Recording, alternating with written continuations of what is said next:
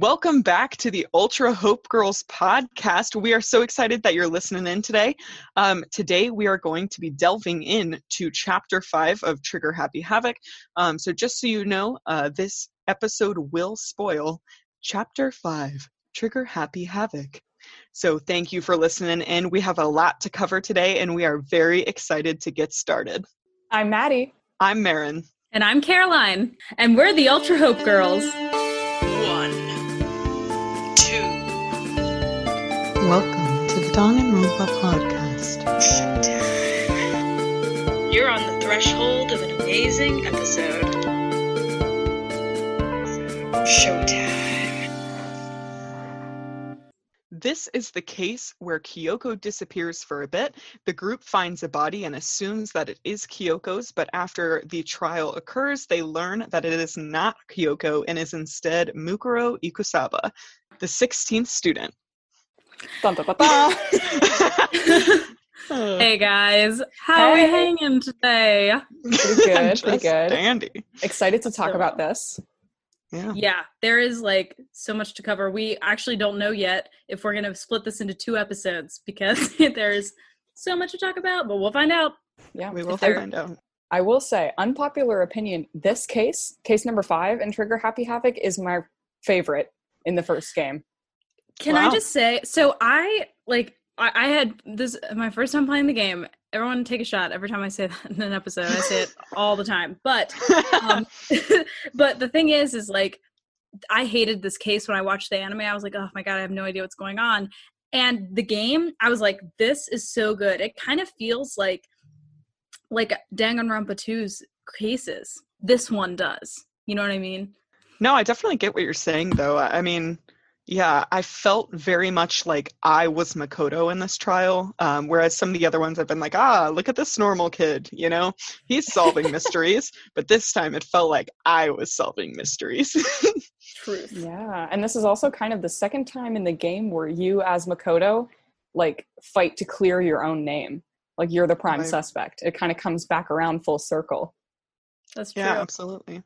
I actually have a really good thing to start with, if that's all right. Go for it. So the title of Chapter 5 is 100 Mile Dash, ; Pain of a Junk Food Junkie. And I'd like to give a small shout out to my dad, who introduced me to a lot of music when I was younger. And the title, The Pain of a Junk Food Junkie, actually comes from a song by Larry Gross, which is a really funny song. It's completely a comedic novelty song. So I hate to... overanalyze that. That was not Larry's intention, I would imagine. But the song is all about a guy who, during the day, eats a lot of health food and like is... everyone regards him as the healthiest person ever. And as soon as he gets home, he eats like horrible foods for him. So the song goes like, oh yeah, in the daytime, I'm Mr. Natural, just as healthy as I can be. But at night, I'm a junk food junkie. Good Lord, have pity on me. And I think that the song is hilarious in itself, but when you recognize why they picked that title for this chapter, it's because this whole chapter is about appearances not being what they seem, you know? Like, I actually think this is the perfect song to pick for Chapter 5, but yeah. That's really neat. And it's funny because my first, like, comment that I even wrote is there is a very Brechtian moment at the top of this. And so I'll explain what that means. So Brecht is a theater creator. He wrote musicals and plays, I believe, also. And a big part of his plays is that the situation that the people are in these shows are very meta. And so, like, the people on stage are very aware that they're in a play, and like the characters are aware they're in a play, and there are certain characters that may not be aware, but there's always like the fourth wall is broken a lot. And this foreshadowing of the next murder, because at the top of the chapter, it's like, you know, in 3 days, this murder would occur, and you see the body, and that is the first time that's ever happened. And this is a very like Brechtian way to go about it, because Brecht theater, at the beginning, they say the ending of the play. Like that's like a big like motif in that. And, you know, we discover obviously later on in this chapter that this is being aired, right? For people to watch. And that the meta commentary with this, and also like certain comments throughout, like in the Monokuma theater, how it's like a game commercial. It's like a commercial break. And there's like a bunch of things that happen that are very like poking fun at the fact that this is what's happening. And so that is like a term that is that essentially. And so that's the style of storytelling that the creators chose to go with for this chapter, which has made it very different than. Interesting. Yeah. I like that so a lot. Cool. Yeah. Nice. Theater. Did we want to do the thing where we do like a quick rundown of like the new developments that happened? Because I have a little list if we want to do that again. Yeah, we can start with the new places maybe, because there are a lot of new rooms. Yeah. This is the first note I have. I wrote down 3 words. Scary murder classroom. It's the first thing I have written. It's interesting. The wall, written on the wall in that room, it says eye for an eye. That's kind of interesting. We learn that according to Monokuma, Monokuma just left the room exactly as he found it. So he says. And as you're investigating the room with Byakuya, your beauty is beyond compare, with golden locks and skin so fair. Ooh, Byakuya Togami, Byakuya Togami. He says the bloodstains look really old, over a year old. Possibly from the time of the tragedy, and it looks like a large group of people were killed in that room, which is makes you wonder what went on in there. We also find on the 5th floor of the building now, which is that's where the new classroom is the 5th floor has opened up. There's a dojo, a biology lab that is locked so they can't get in, and a greenhouse with a, quote, scary murder plant, unquote. We also find out that they might have kind of reached the end of the road in the school now, because there are no more stairs leading up from the 5th floor. So this is possibly the top floor of the building and as far as it goes. I want to take it back to that classroom, actually, talk a little bit about that. We can go through each room maybe, but the classroom, I noticed the blood is red there, and throughout the game, blood is pink, bright, you're right. Neon pink. Yeah, I never realized that. And I think they're explaining that by saying it's really old. You know, I think that was kind of their way of showing it. But I don't know. Blood doesn't, I mean, it changes color, but not drastically from like a hot pink tone to like a dark red.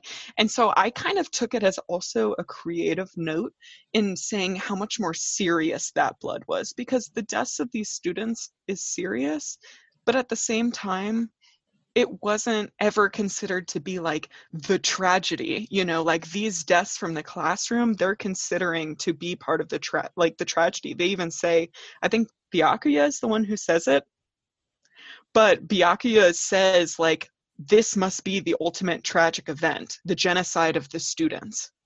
Yeah. And going off of that, it's so in a way, like I'm thinking like, I'm trying to think of how to say this.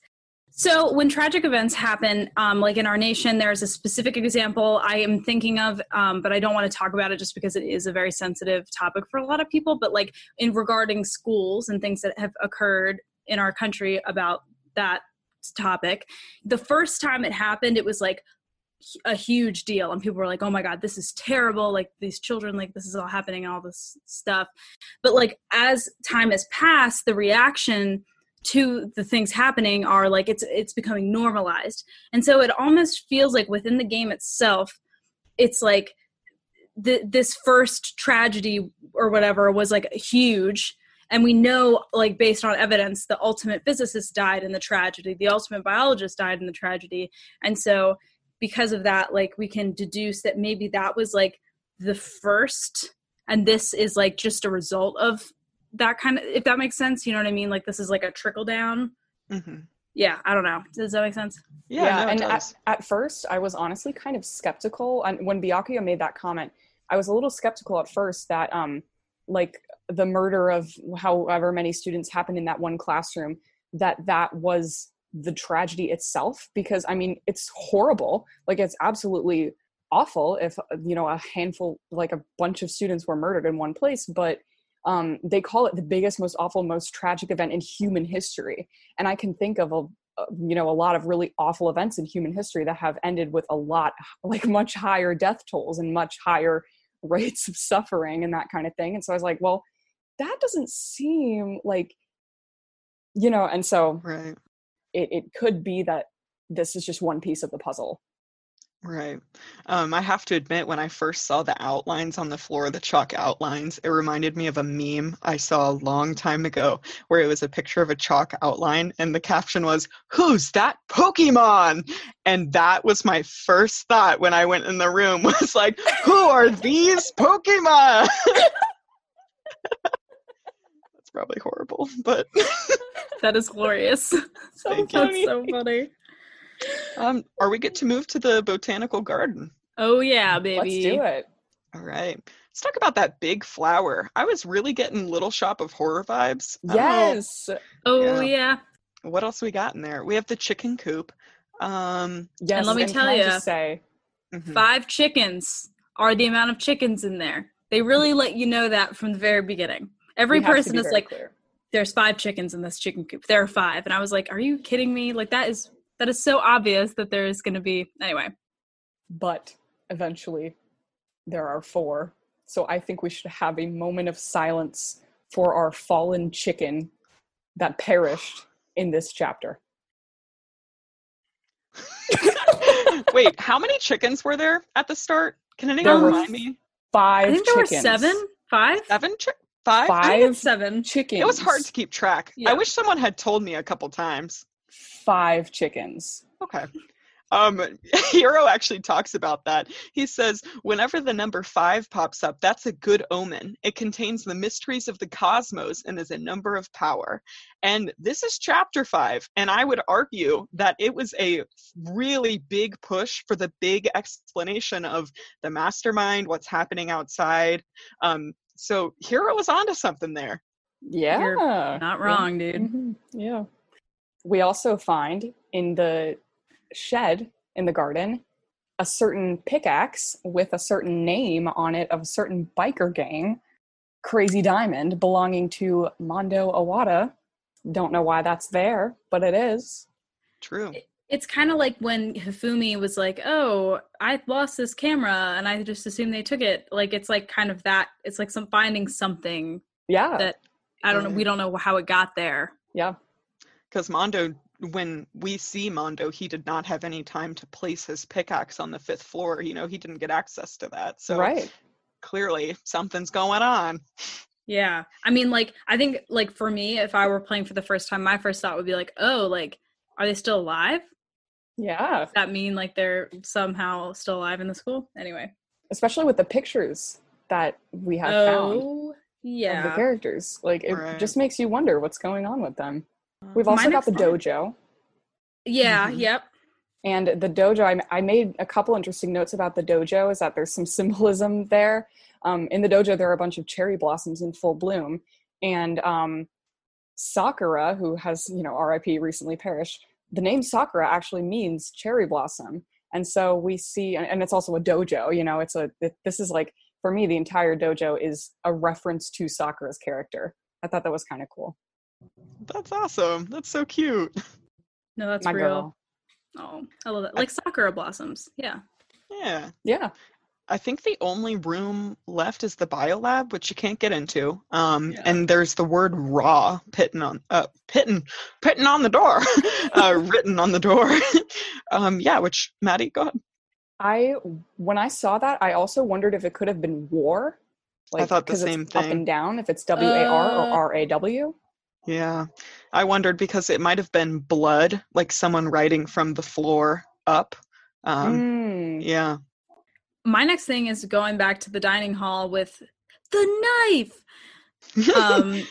Yeah, and all I have is I literally just wrote that they all trust him and give him the knife. It's almost they were setting him up to be murdered. It was the whole crew was all right, here, Makoto, you're the most trustworthy, and he's I don't want this burden, but okay. What's interesting is in the anime, that's not how it goes down.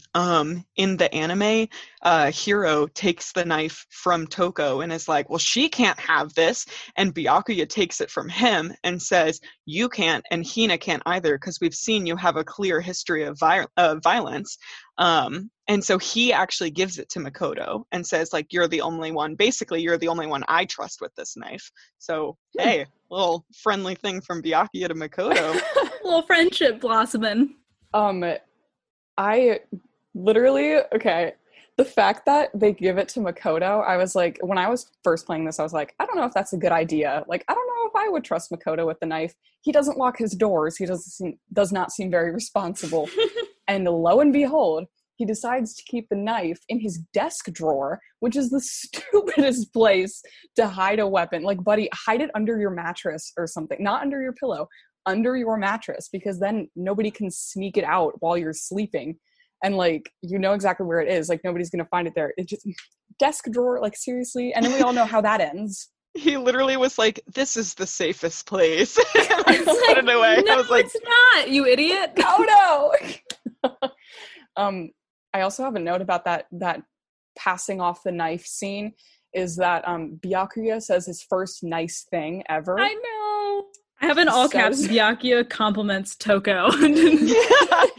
And then he insults her 4 seconds later and, like, tells her to die.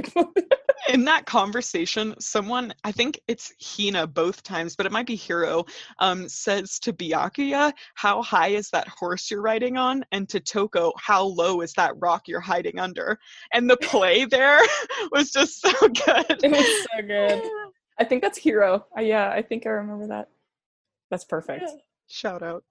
Oh, God, star. And Kyoko then says that she has no memory of her ultimate ability. And the group doesn't believe her in this moment. Which I don't blame him. Byakuya definitely doesn't. Because he knows she's smart, you know what I mean? And I think he could assume that she might be playing them, you know? Yeah, I also noted that he is really taking charge here, Byakuya. Like, this is one of the first times he's stepping up to lead all of them versus, you know, stepping up to insult or get away or, like, do his own investigation with the game or... Yeah, because before he kind of just kept to himself. He didn't want anything to do with anyone else. Now it's interesting to see, like, his CEO personality is now showing as he kind of takes charge. Yeah. That's really true. Exactly. I didn't really make that connection, but yeah. And then, yeah, I just have events-wise, something stolen from Monokuma. Mm-hmm. He says he's angry. A key and redacted, but we find out later that it's Mukuro Ikusaba's file, info, and we all know Kyoko did it. And we also see that Sakura broke down the principal's door, which is what she was talking about when she said, I'm not going down without a fight. So we get to actually see what she meant by that, which was really cool that, you know, she not only was thinking about paying back her debts that she, like, you know, thought she had, but also she took the time to really give them an advantage coming into, like, the final boss battle, you know? That... The mention of that, well, like, we find out that fact, and also, like, the symbolism of the dojo makes me think that there's, like, it's kind of an ode to Sakura in this chapter, like, just a little bit, like, kind of, like, almost a thank you to her for everything that she has done for them. And It's so sad, but, like, yeah, I got that vibe as well. I had a note about going back to the scene in the cafeteria when Kyoko reveals that she supposedly has amnesia, and, you know, Byakuya demands to know what her ultimate talent is, and she says, I can't tell you.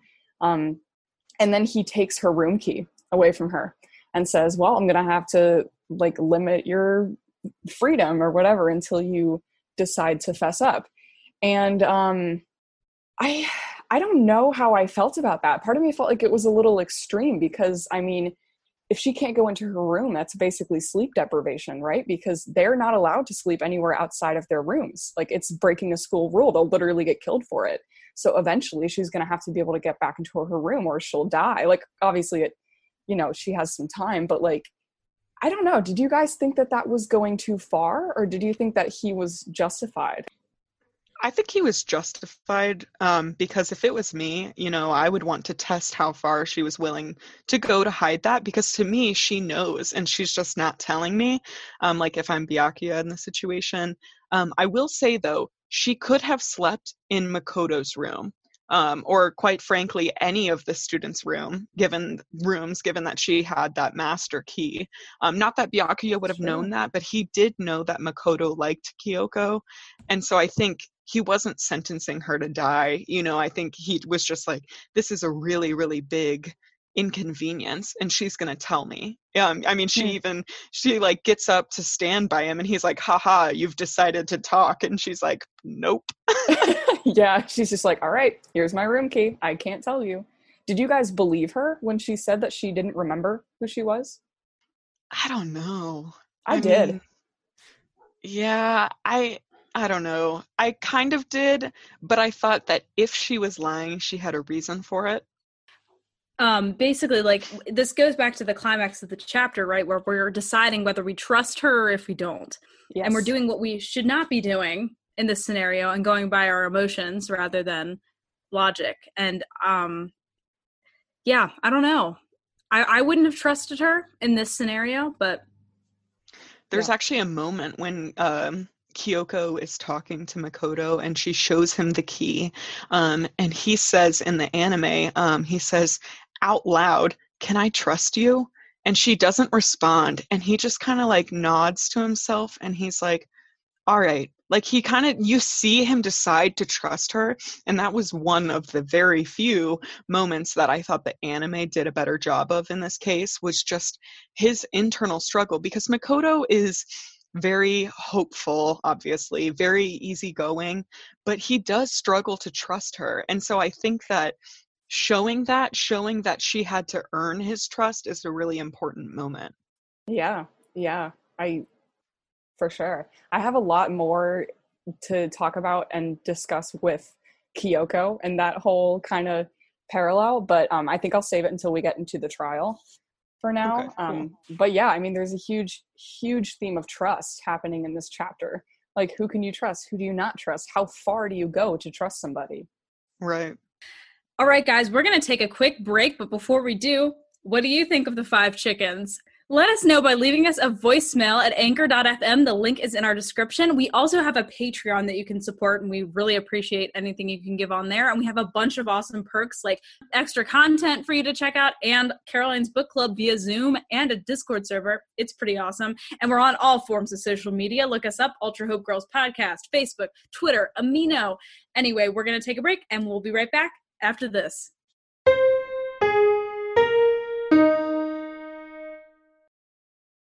When you need mealtime inspiration, it's worth shopping Kroger, where you'll find over 30,000 mouthwatering choices that excite your inner foodie. And no matter what tasty choice you make, you'll enjoy our everyday low prices, plus extra ways to save, like digital coupons worth over $600 each week. You can also save up to $1 off per gallon at the pump with fuel points. More savings and more inspiring flavors make shopping Kroger worth it every time. Kroger, fresh for everyone. Fuel restrictions apply. There's never been a faster or easier way to start your weight loss journey than with PlushCare. PlushCare accepts most insurance plans and gives you online access to board-certified physicians who can prescribe FDA-approved weight loss medications like Wegovy and Zepbound for those who qualify. Take charge of your health and speak with a board-certified physician about a weight loss plan that's right for you. Get started today at PlushCare.com/weight loss. That's PlushCare.com/weight loss. PlushCare.com/weight loss. And welcome back from the break, everybody. We're going to hop right back into it. Okay, so I was going to say, as far as like the trust thing goes, right? Like, you know, Kirigiri puts Makoto at risk multiple times throughout this. She wants to test her theory of whether or not the mastermind can monitor them and control Monokuma at the same time, but rather than putting herself in the crossfire, she puts him in the crossfire. And I, like, wow! I will say, though, kind of in her defense, maybe playing devil's advocate a little bit, I don't know if there would have been a way for her to test that without doing what she did, because I don't think that, you know, for example, in order to test like whether the Monokuma can be out and about and the mastermind also monitoring people at the same time, two people had to be teaming up, and one had to be distracting Monokuma, and one had to be searching somewhere they weren't supposed to be searching. And so I think she kind of had to do what she did in order to figure that out. And and Makoto is probably the best option that she could have gone with, because he would just go with it, you know? He would just do what she told him to because he trusts her. But also, I actually would argue that she didn't put him in danger. You know, he was breaking no rules by talking to Monokuma, and she was breaking no rules by exploring the school. You know, like, yeah, it was dangerous in that, like, it brought attention to the two of them as people. And I think we see in this trial that Monokuma, or the mastermind behind Monokuma, begins to target them because they're trying to find the bigger secrets. But beyond that, every action that she had him do and like she did herself were following the rules. That's true. I mean, you know, you're right, actually. Yeah. I guess it's more what happens later, like is more what I meant with like, during the trial. The trial, yeah. I have a huge note on that, but I have like one more thing. It's a quote that Kyoko says that kind of I just thought was really interesting. At one point, I think it's Hiro says something along the lines of like, "Oh my God, this is the worst school ever. Like, I hate it, blah, blah, blah." And Kyoko says, "The worst school where only the worst things happen? Do you really mean that?" And it's like, huh, what does she mean? And then after that, she says, "Perhaps I've said too much." Clearly, she knows more than she's letting on in this instance. And that was also like a moment where you're like, huh, can we trust her? But it seems like she's implying that everything that's happening to them are not the worst that it could be. And so makes you wonder. I mean, they're in a pretty terrible situation already. What does she know that is suggesting that that this situation might not be the worst?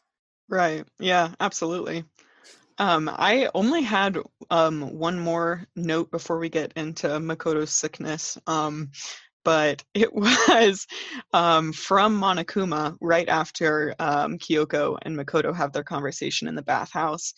They're there, then they leave, and Makoto distracts Monokuma. And during their conversation, we actually get the answer to a question that we talked about in one of our last podcasts, which was, why are there no cameras in the bathhouse? Yes! Yes. Yes. And he says, "I'm careful to enjoy a healthy surveillance lifestyle that is free from any R-rated scenes." And Makoto's like, "It's just because the lens would fog up, right?" And then Monokuma's like, yeah. Oh, I just love it. So now we have an answer. I will say another possible reason, though, why there might not be cameras in the locker room is because we also realize now that it is like a TV show being broadcast. And so Monokuma might be like, "Oh, I need to keep those ratings down, get on the TV," you know? But I like the fog explanation better, because it's just so simple. We're sitting here thinking like, wow, this is a huge oversight. Like, what is the mastermind plotting? Why are there no cameras specifically? It's literally like, fog, can't do it. Yeah. There's another quote from that same scene when Makoto is talking to Monokuma. It made me laugh so hard. Monokuma is teasing Makoto about having been alone with Kyoko in the locker room. Monokuma is like, "I bet you guys, ... And then the text box just says in all caps, "Removed to conform with local and international censorship laws." Yes, I loved that. The first time I played through the game, I couldn't stop laughing. It's just so perfect. That's like another example of this meta aspect of like what's going on. And this is before we find out about the broadcasting thing, you know? Yeah. Like right. It's just so like, there is no fourth wall. There's none. They're not breaking the fourth wall, because there never was a fourth wall to begin with. Amen. I have a quote, and this may be my quote. Go for it. This chapter. Are we ready? I mean, surprise, surprise. The cutscene of this scene comes back like 8 times throughout this chapter. So, you know, and this exact quote is brought up like 8,000 times. So here's the quote, and it's Kyoko, and she says, "If we spend all of our time trying to avoid danger, we'll never move forward." And I think that is like this literal chapter. It's all about trust and taking risks, because we're at the point now where it's like, okay, like, you know, we've seen it in the black and white form, but now it's like in order to find new information to move forward, we're going to need to like break the mold itself. And that's what this chapter is all about. Yes, I actually had my quote that I have is literally the one that comes right after the quote that you just said. And it is from Makoto. It's Makoto's thoughts. And it says, "At that moment, I finally realized I had never seen the slightest hint of fear or despair in Kyoko's eyes. Her gaze was firmly fixed on the mystery ahead and the enemy standing before us. And with that in view, she just smiled." And like, this is kind of why I love Kyoko. I think this chapter, honestly, and ironically in some ways, is what made me really, really just start to love her. Because, I mean, not only is she is crafty, she's bold, like she's, you know, trying to outwit the mastermind, doing all these sneaky things. And she's also like kind of the only one in this cast of characters right now who's taking like concrete, well-planned steps to actually like defeat the mastermind. And that made me trust her completely. I mean, I won't say whether I was right or wrong to trust her, but I did, you know, because spoilers may still occur, developments may still happen in the future, but like that quote from Makoto, like sums up how I feel about Kyoko. I just think she's amazing. I also think we come back to that battlefield quote that I think, Maddie, you found in one of our past episodes, because even with Byakuya in that, the symbol of a battlefield and being born on it versus being dropped on it.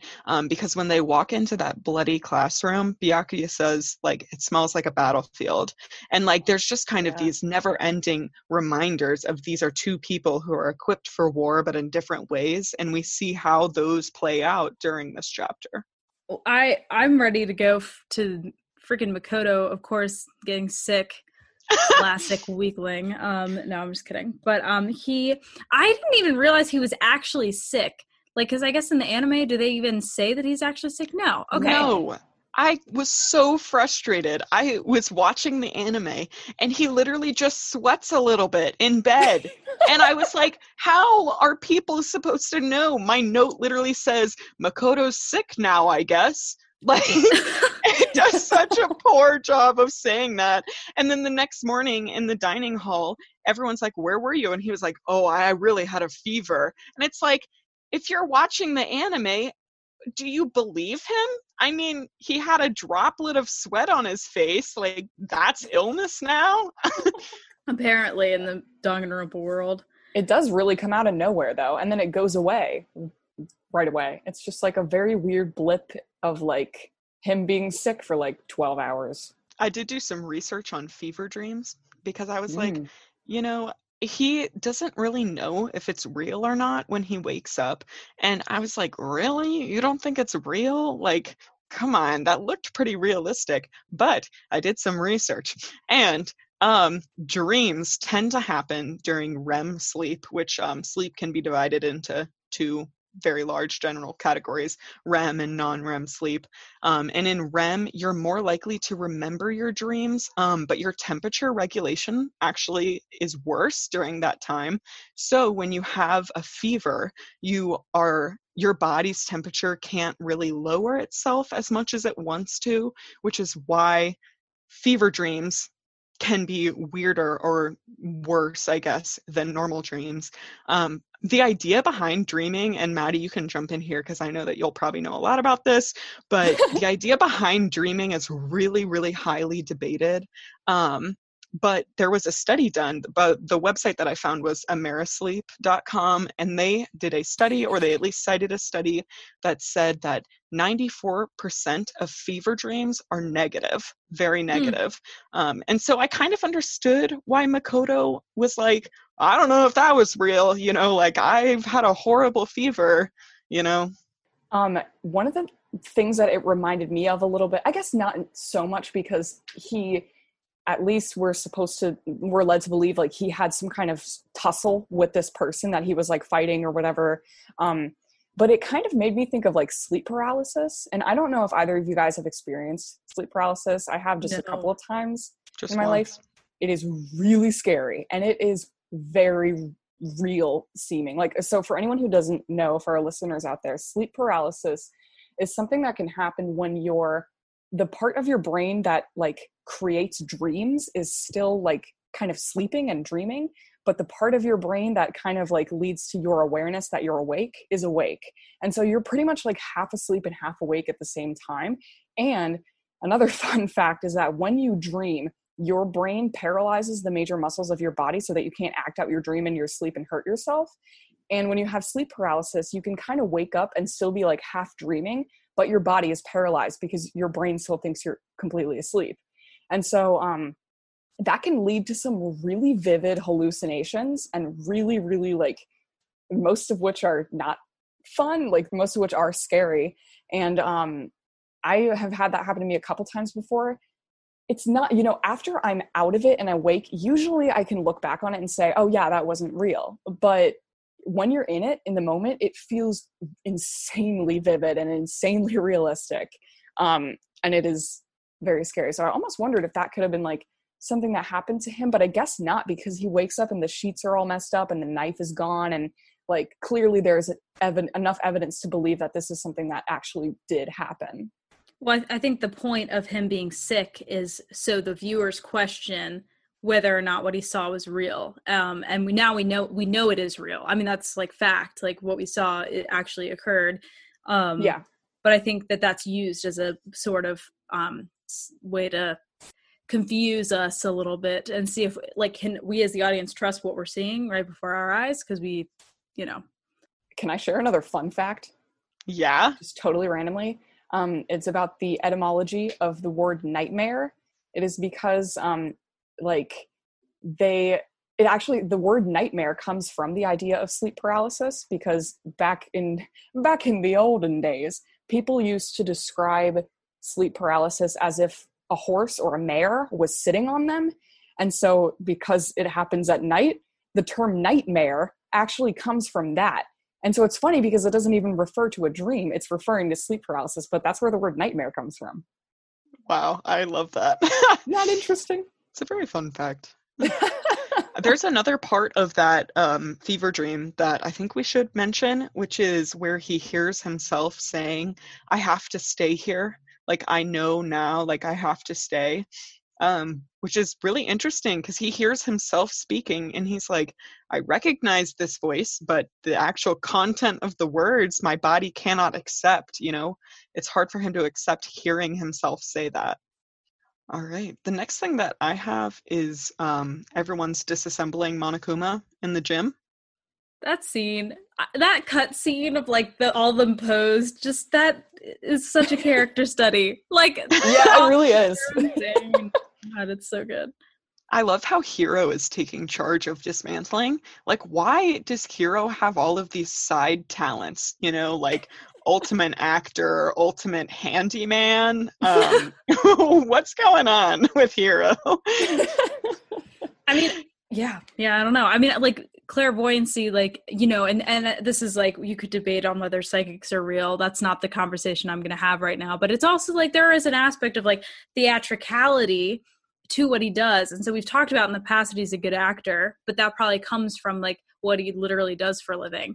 But This whole engineering thing, like we think that he's really stupid, and it could be, yeah, in some ways he is, but maybe like hands-on things he's just good at. Yeah. I don't know. Yeah.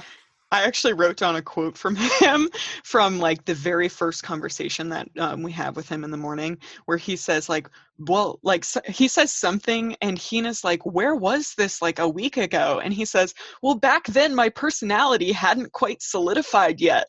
And I feel like we're really seeing this. I mean, Caroline talked about like the meta of this. He's literally discussing how his personality was not formed until chapter 5, you know, where now he's this handyman who can do just about anything they need. Yeah. You're talking about your own character development. Yeah. That's so real. And I feel like we're also seeing like the characters themselves, like the issues between like none of these people really get along. Good Lord. But it's so funny, but they all work together. And it's just so interesting. Anyway, yeah. Absolutely. I mean, half the time in this case, it's Hina making fun of Hiro, who then makes fun of Toko. Like, these people are not truly destined to be friends, I feel like, based on the scenario they're in. But they make it work. I don't know. Ultimate team builders right there. That's true.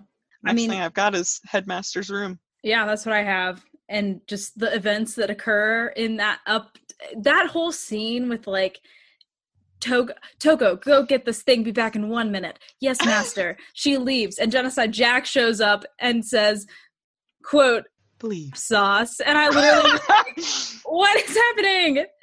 Can we put my bleep over bleep. Top of that? Bleep sauce. Bleep sauce. Like, oh my God, it was so funny. Anyway, that whole scene was just iconic. I will say, the second that happened and Toko returned as a Genocide Jack, I immediately suspected that she'd found a body. Because she switches when she sees blood. So I was like, huh. Interesting. What happened there? See, I thought she had fallen because she was running so fast and, like, hit her head. I was like, wow, dedication to Byakuya, number one. Always, forever. I will say, though, the idea of them breaking down that door. Maddie, earlier in the episode, you referenced how Kyoko is one of the only people who's taking actual risks to figure out who the mastermind is. And here, I think Byakuya is trying to help out with that search and trying to push forward. But something interesting is that if he had succeeded, if Toko had actually gone and gotten the pickaxe, he would have been killed for taking down the door. Or whoever had ended up doing it, probably Makoto, would have been killed because he's like, oh, look, like no one's watching us, but someone was. Because the body had been found and they were like, hey, maybe this is the mastermind, but it wasn't, because we know the game continues. Right. And so if he had broken down that door, our beloved Byakuya would unfortunately have died. Yeah. I mean, but there's also, the thing that stood out to me, though, there's a small inconsistency. Shouldn't that door have been already unlocked because Sakura broke the door handle? Yes, but I'm wondering if Monokuma locked it again. Or Kyoko. Kyoko. Is it possible Kyoko did that? Don't know why, but does that make her more suspicious? Like, why would she do that? Which makes me think that she didn't. Especially because she tells Makoto like what she found. Then at some point she tells him like, "You're the only one I can trust" or something, I'm like, part of me is like, why Makoto? But then part of me is like, okay, because he's Makoto, you know? Yeah, he's so innocent that he just can't, you know?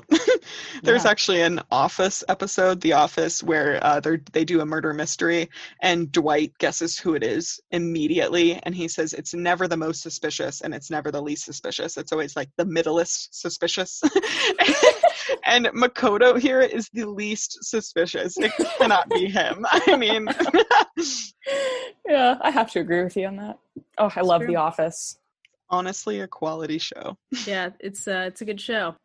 All right, everybody. So that is all we have for this episode today for discussion of Chapter 5. We ended up talking about it for so long that we split it into two episodes. So you'll have to stay tuned and keep an eye out for our episode coming out next week. For the rest of this Chapter 5 discussion. But now we're going to move into Bedwed Behead Part 1.